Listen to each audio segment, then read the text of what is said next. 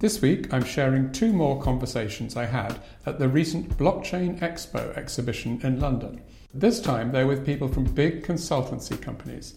In fact, big consultants which used to have names and now have initials Price Waterhouse Cooper, now known as PwC, and the Boston Consulting Group, which, you guessed it, is now BCG. Later, I'll be hearing in some detail about a PwC project called Smart Credentials which uses blockchain to provide you with an authenticated CV, where the qualifications you say you have can be confirmed by the bodies that gave them to you. But first, I got an overview of the current state of blockchain implementation in big business with BCG. I was talking to Kai Bacardi, Managing Director of BCG Platinion, and his colleague Stephen Cogg, a BCG principal. CoinGeek Conversations with Charles Miller. I started by asking Stephen how it was all going with blockchain projects.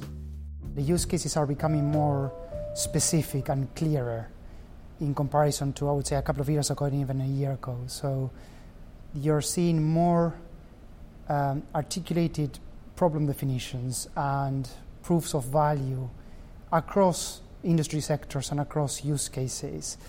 And the, I would say the euphoria around the potential impact is becoming a bit less so. So you're having more specific measures of impact. Also, the, the challenges for mass adoption of some of these use cases, which are essentially predicated on scaling, are becoming much more apparent as well. So it is it is started becoming basically a much more real business problem than it used to be uh, just a technical problem. So Kai, I mean, with a lot of these technology adoption uh, patterns, there's there's a sort of winter period after the mm. euphoria. Um, are we in that, or are we going to see that, or are we going to skip that in relation to blockchain? Do you think? Yeah. So I mean, last year uh, there was a clear dip um, uh, in terms of investment into blockchain and, and, and, here into blockchain as a as a broader industry.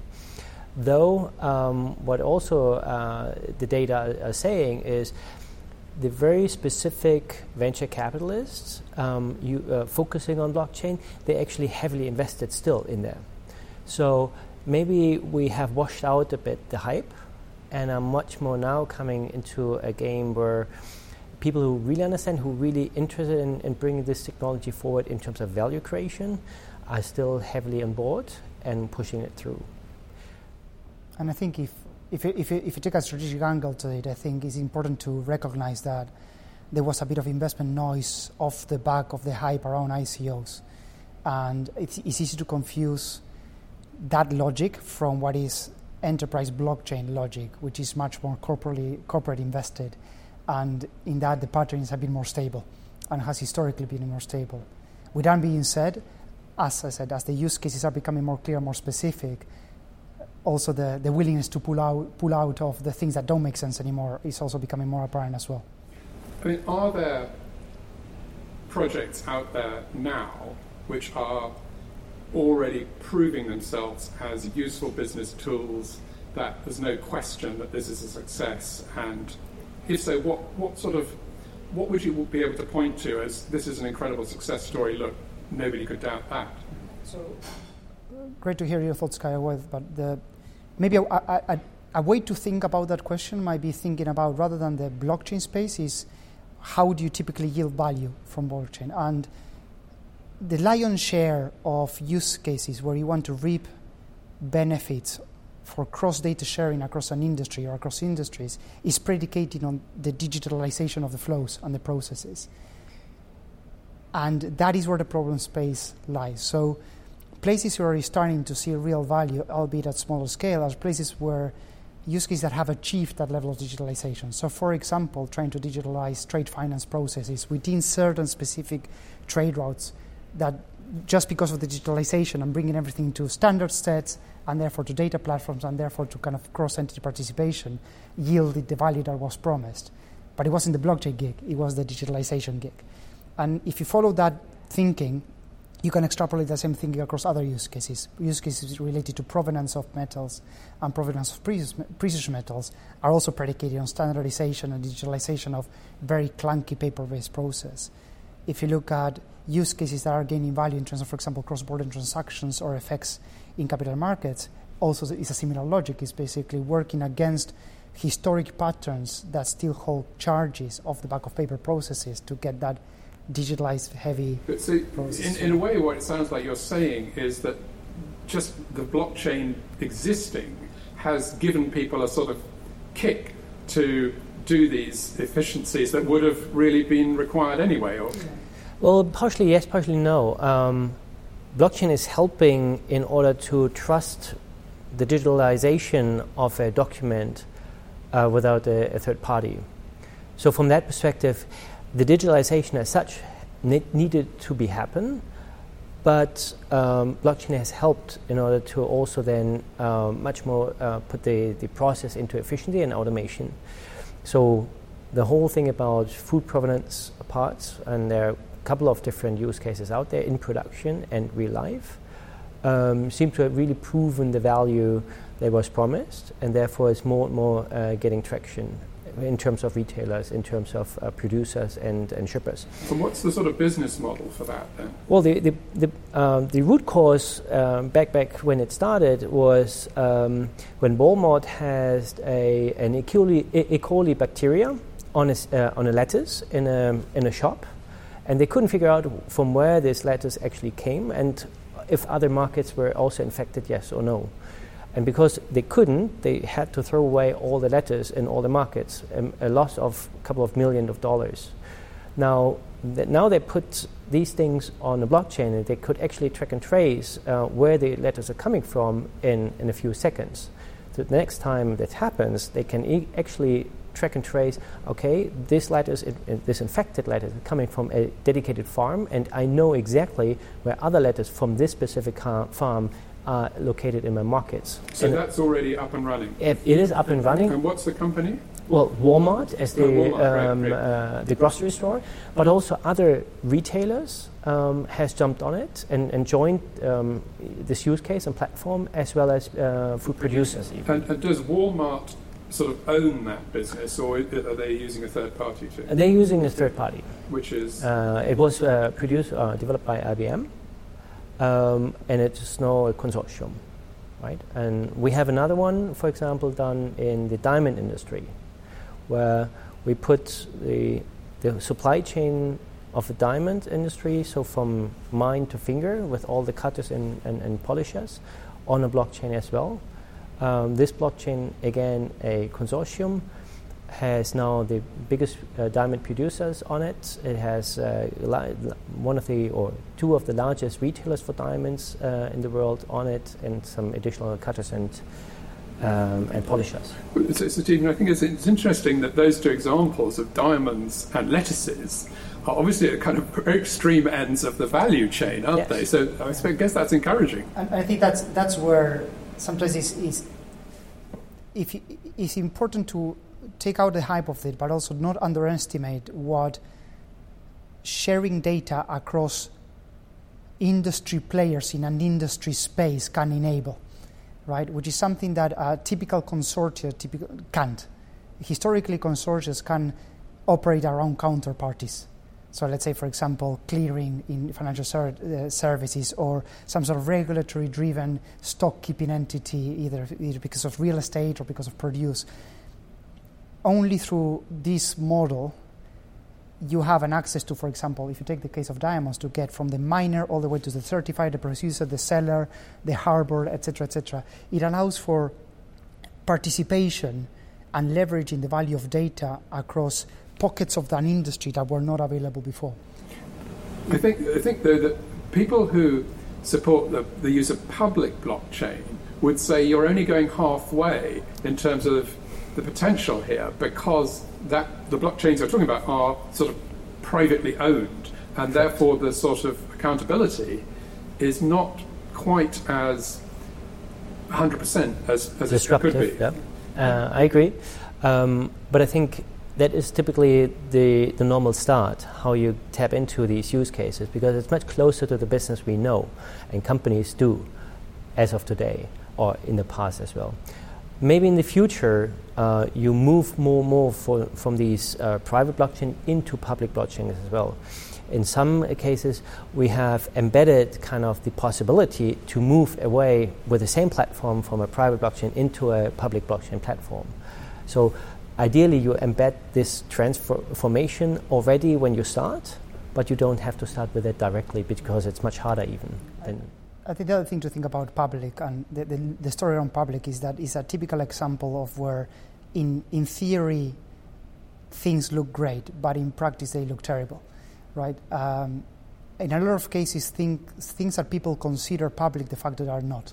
So, for example, any any monetary transaction which is not predicated on physical transfer is essentially a permissioned entity, right? So, if you have a credit card, you are de facto operating in a, in a permission network. You are a known participant of the network, and I think it is important to not get confused with a very simple definition of what is private control of the data model versus what is public access and use of the data solution.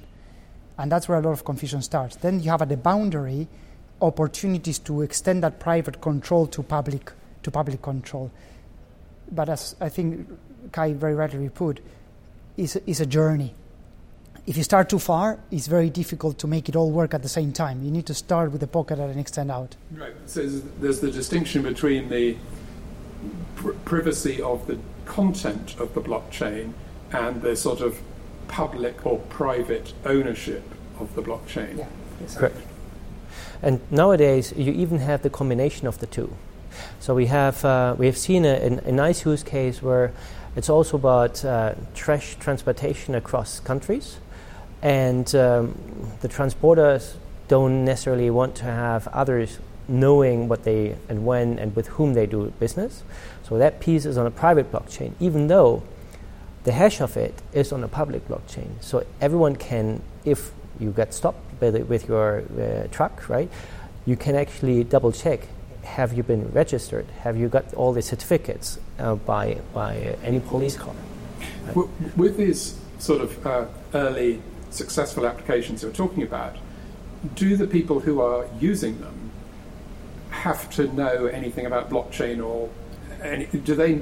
I mean, does, does the, the lettuce producer need to understand blockchain? It's an excellent question. You could consider you could consider a, a, a narrative which is they should not, right? So let's take another example, which is on the other extreme of the spectrum. Take all these narrative of use cases around peer-to-peer um, energy uh, trading and consumption. You need to still ask the person that wants to like know how their energy production and consumption works.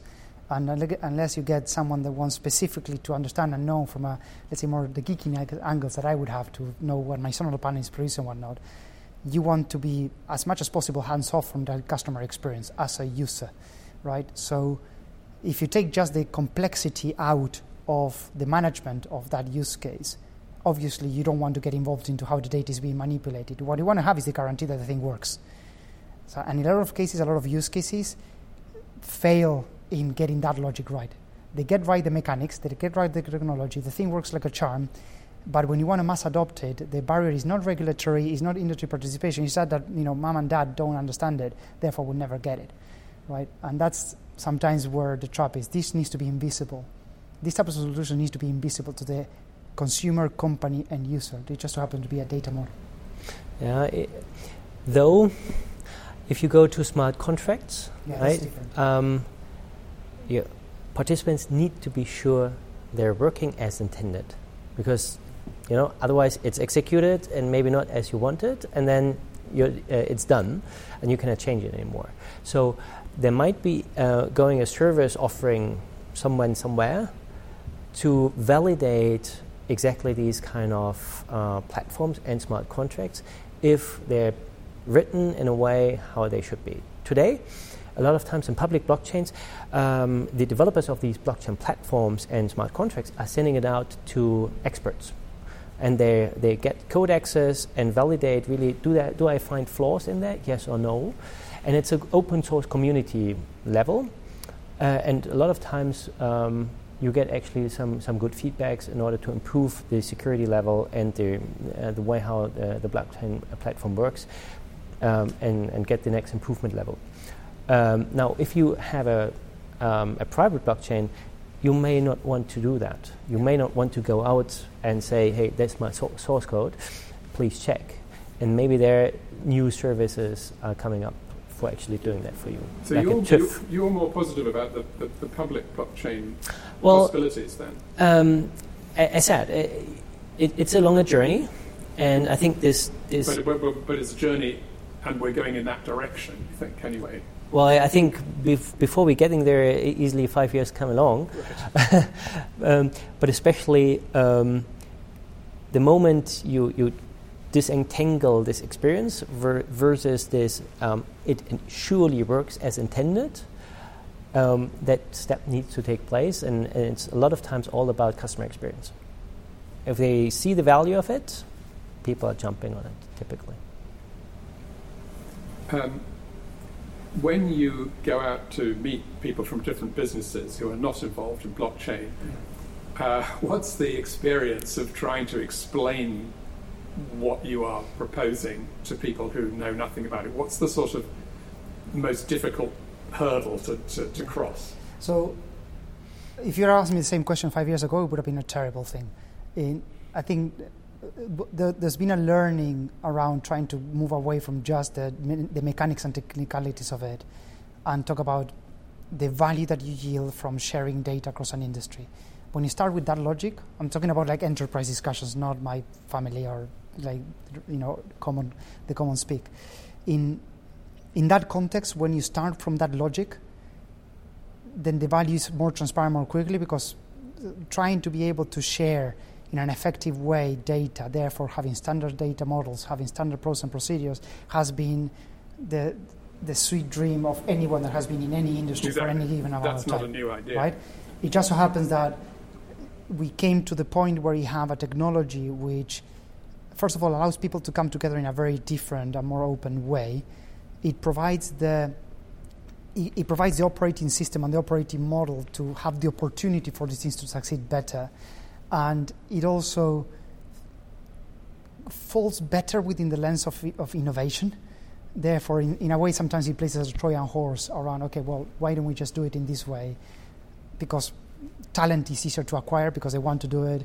Uh, from a commercial perspective, it seems to be easier. There's all sorts of hurdles in terms of scaling, but we know how to get there. We know how the model is and all that. So those conversations are easier because of that. Now, if you start from the blockchain is X, Y, Z, you're back to the basic problem of focusing too much on the technology and not on the business problem. Right. So I guess as time has gone by, would I be right in thinking that you have become more confident in, in doing that, in, in starting with what problem we're going to solve, rather than approaching people and saying, now let me tell you all about blockchain. It's very interesting.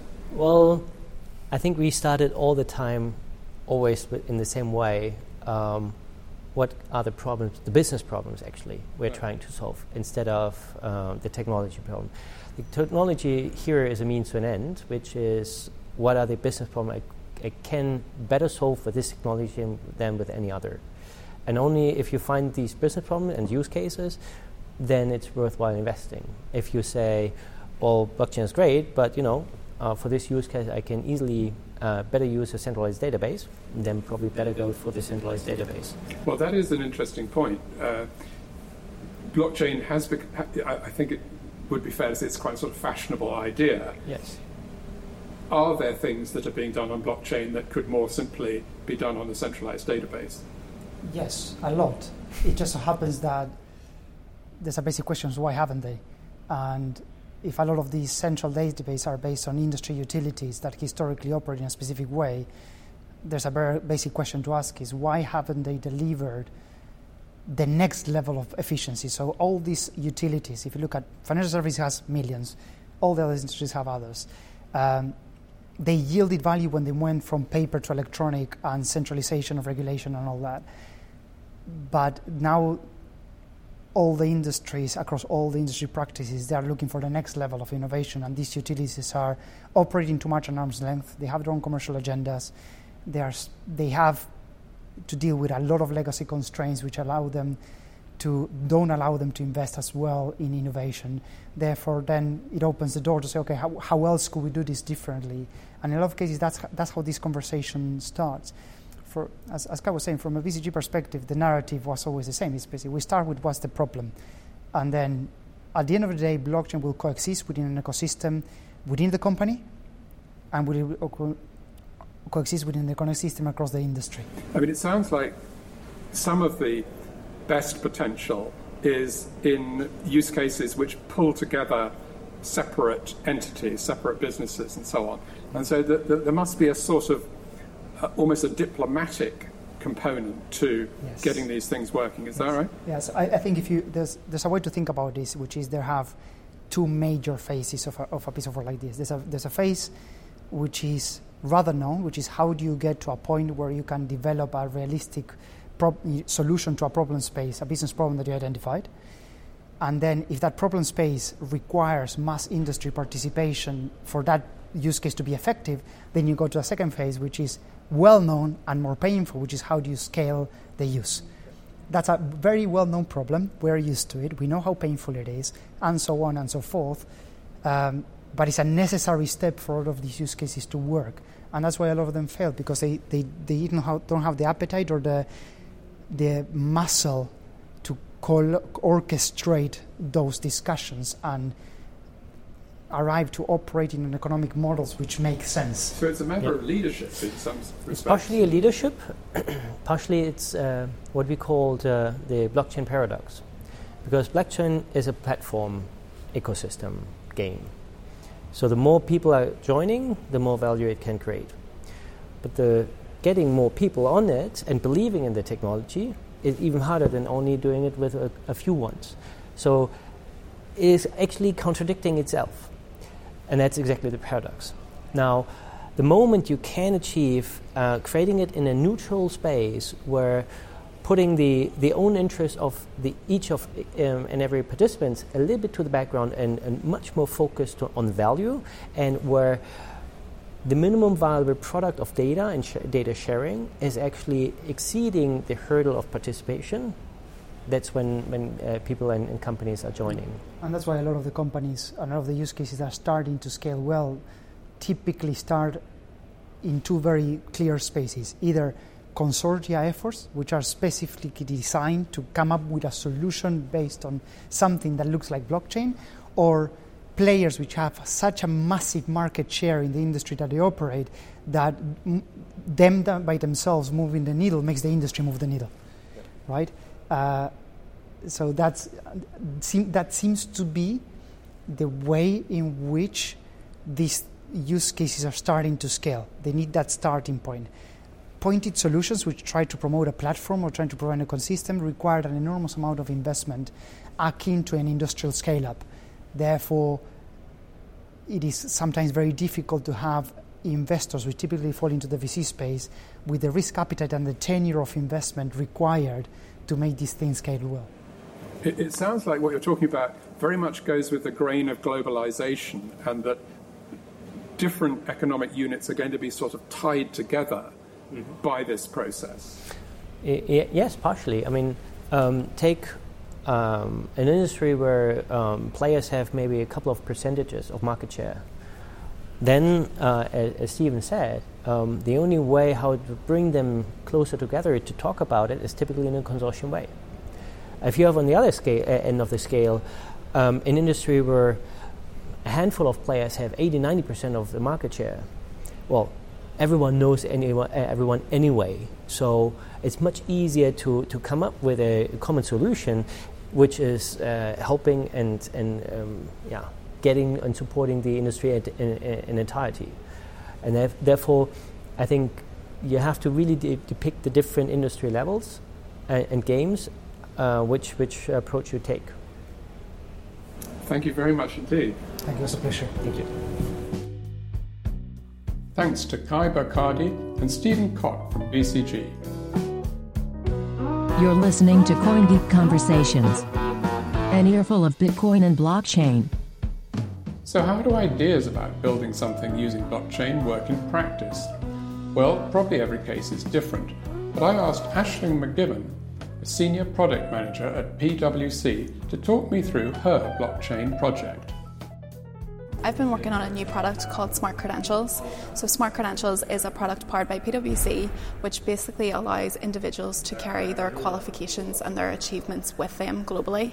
So, it allows me as an individual to control my, my data, control my qualifications, who I share them with, who I choose to revoke them with, without losing the validity or the authenticity of where the cr- credential has originally come from. And, and why is the blockchain key to this?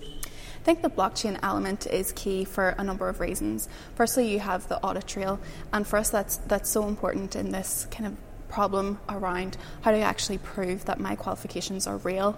If we look at the manual processes that industries and companies use today, it can take anywhere from four to six weeks to prove that a qualification that I have said I have, I actually do have.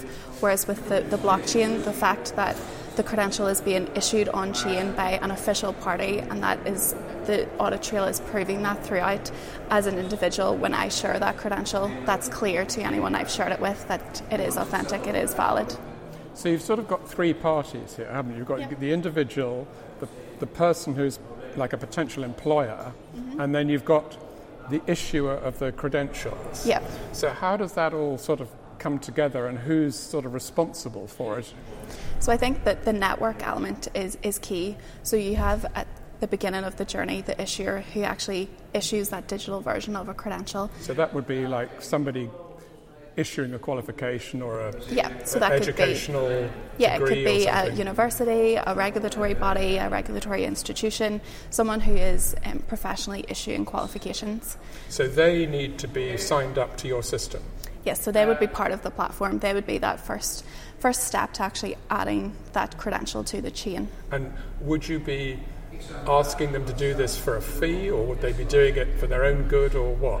I think when we share the benefits of, of what it actually can bring for the issuer, um, you know, they have, if you look at the, the amount of people who currently use a manual process to to look up a qualification for a specific individual and that's on an ongoing basis. The, benefit for them is really we're freeing up those individuals to do more valuable jobs within that firm. So that's if I uh, have applied for a job, person is interested, and then they want to check that I've mm-hmm. actually got the qualifications that I claim that yeah. I have. Yeah, exactly. So, how I actually prove that qualification is real. It also is a great way for us to differentiate between potential candidates. You know, an example is if, if we're hiring a graduate who has maybe done the same degree as another candidate and they have very similar experience, how can I actually track the, the general achievements I have that I've, I've you know, earned throughout my life that will actually differentiate from other candidates, be it first aid training, health and safety, a football or, or a, a, you know, soccer, whatever it may be, kind of how I actually differentiate between different candidates and anything that's of value of me that I can now keep in one place, in one wallet that I own and I control who has access or visibility to. But if I'm the person applying for the job, um, can I would you envisage me approaching the people who've given me the qualifications so that I can kind of build up my profile on your system? Yeah, I think it's it's kind of twofold. One, we're speaking to a lot of regulatory bodies, a lot of institutions that we really see the benefit, and they're the key first step to actually getting that credential on the platform itself. But we're also, it's so key that we have customer adoption from an individual perspective as well. And I think we're starting to see especially if we look at groups of students, the, the expectation they have in terms of their credential and how that's actually going to be both achieved, stored, and shared is, is changing. You know, they no longer want a piece of paper that is, you know, can be lost, can be damaged, that then has to be replaced. How can I actually carry it with me globally, you know, on my mobile phone? How do I actually, you know, if we look at workforce of the future, how do I actually apply for more jobs, share that much more easily? How do I bring the qualifications and the achievements that I have gained, even within a specific firm, how do I bring that with me as I go throughout my journey? So, if I'm using the system as a, an individual, um, how do I access my content? Yeah. So what we have at the minute is each of our three parties have a, a UI, a website, um, in, sorry, in a, a, website, a user interface. Sorry.